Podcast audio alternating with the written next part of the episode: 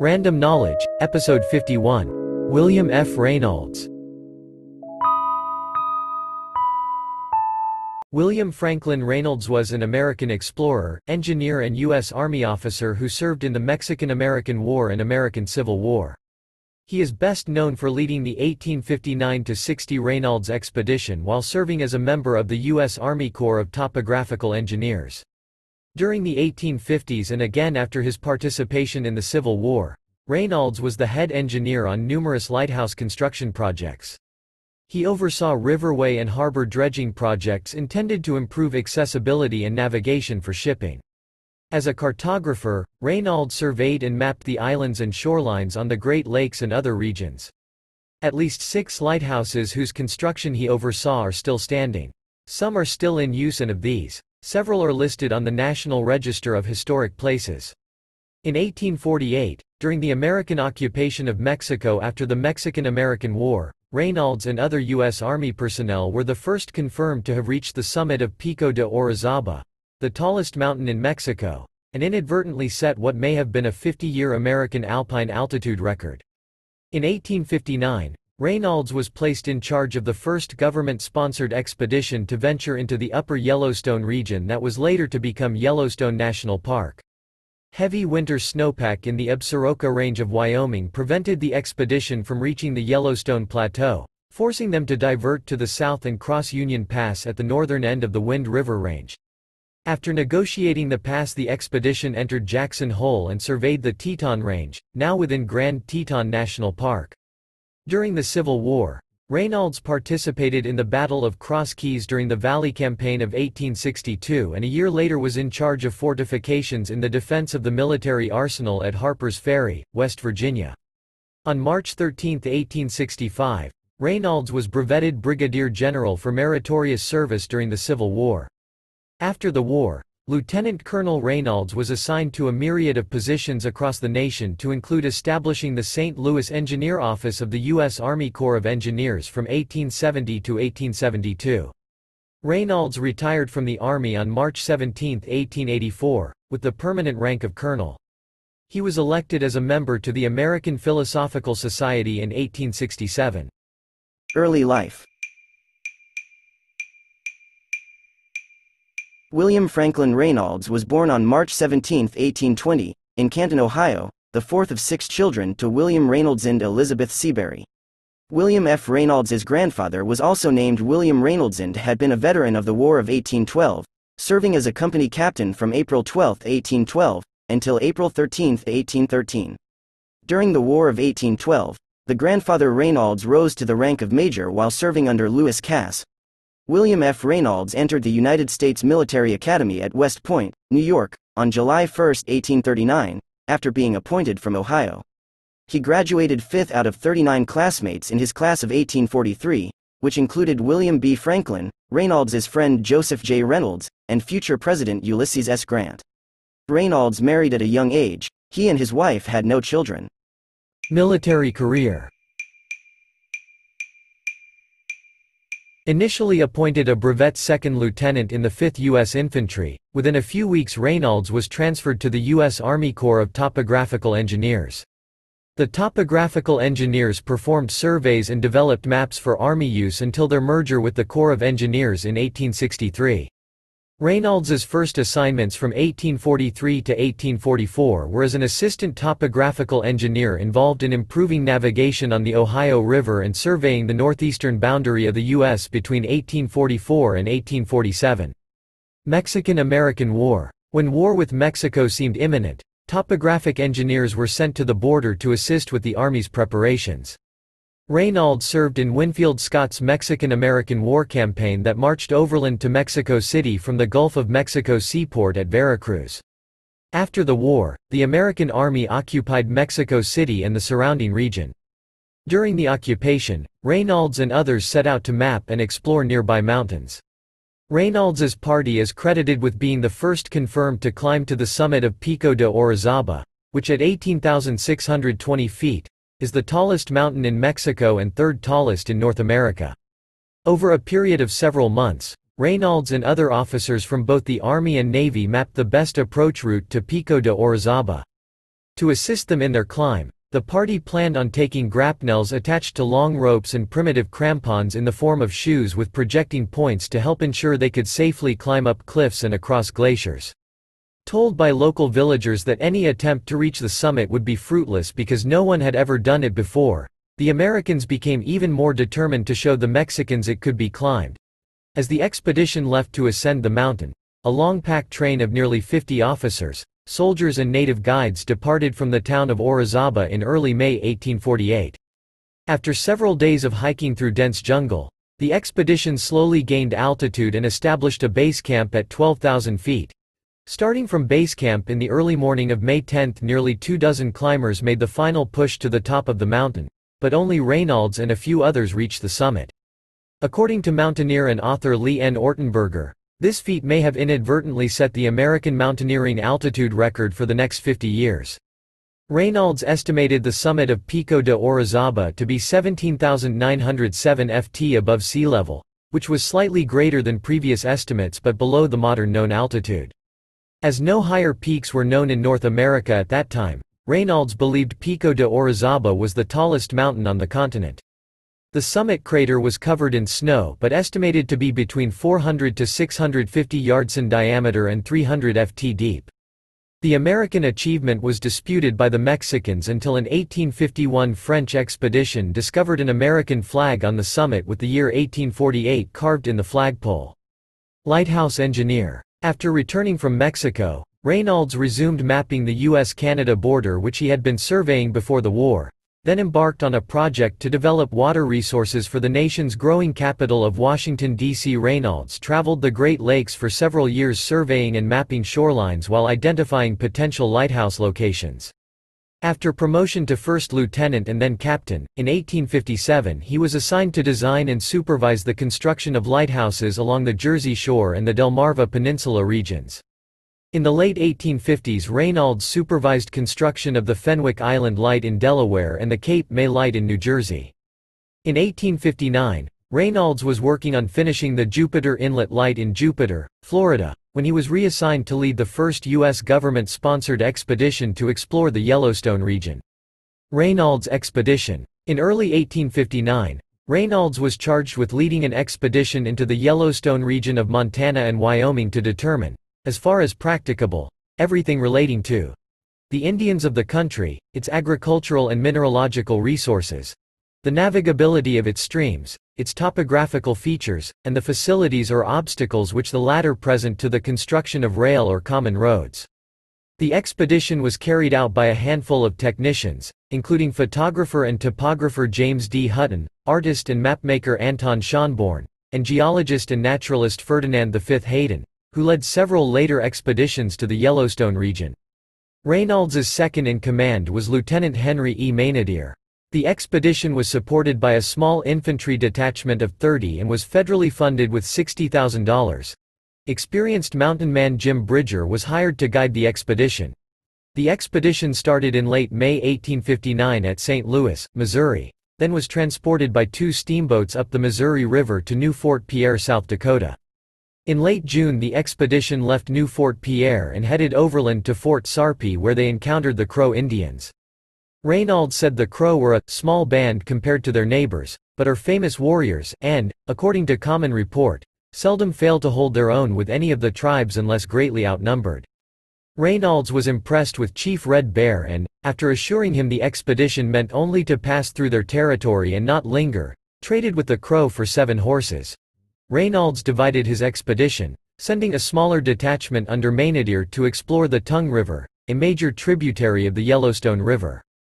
Two of Maynadier's party, James D. Hutton and Zephyr Rencontre, the expedition's Sioux interpreter, took a side trip to locate and investigate an isolated rock formation that had been seen from great distance by a previous expedition in 1857.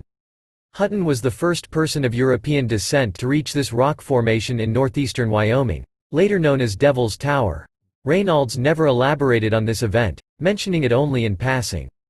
By September 2, 1859, Raynolds's detachment had followed the Yellowstone River to the confluence with the Bighorn River in south-central Montana.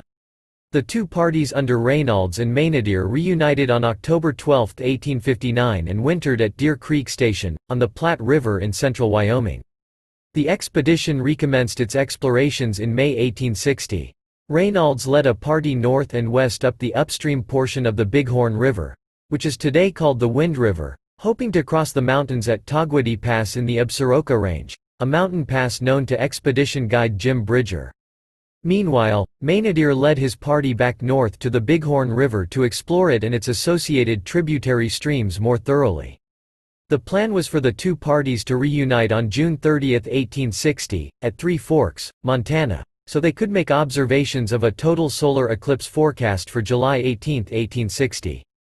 Hampered by towering basaltic cliffs and deep snows, Raynolds attempted for over a week to reconnoiter to the top of Togwotee Pass, but was forced south due to the June 30 deadline for reaching Three Forks. Bridger then led the party south over another pass in the northern Wind River Range that Raynolds named Union Pass, to the west of which lay Jackson Hole and the Teton Range. From there the expedition went southwest, crossing the southern Teton Range at Teton Pass and entering Pierre's Hole in present-day Idaho. Though Raynolds and his party managed to get to Three Forks by the scheduled date, Maynadier's party was several days late, which prevented a detachment heading north to observe the solar eclipse. The reunited expedition then headed home, traveling from Fort Benton, Montana, to Fort Union near the Montana-North Dakota border via steamboat. It then journeyed overland to Omaha, Nebraska, where the expedition members were disbanded in October 1860. Though the Raynolds expedition was unsuccessful in exploring the region that later became Yellowstone National Park, it was the first federally funded party to enter Jackson Hole and observe the Teton Range. The expedition covered over 2,500 miles and explored an area of nearly 250,000 square miles. In a preliminary report sent east in 1859, Raynolds stated that the once abundant bison were being killed for their hides at such an alarming rate they might soon become extinct. Raynolds's immediate participation in the Civil War, followed by a severe illness, delayed him from presenting his report on the expedition until 1868. Research data and botanical specimens, as well as fossils and geological items that had been collected during the expedition, were sent to the Smithsonian Institution but were not studied in detail until after the war. Much of the artwork created by Hutton and especially Schonborn was lost, though several of Schonborn's chromolithographs appeared in Ferdinand V Hayden's 1883 report that was submitted after later expeditions. American Civil War. Raynolds returned to Washington at the outbreak of the war, and was made Chief Topographic Engineer of the Department of Virginia in July 1861. The Army lacked adequate maps for military use, so Raynolds and his team of engineers began to survey and draw up maps of Virginia and the region of the western portion of that state that had remained loyal to the Union and would become the new state of West Virginia.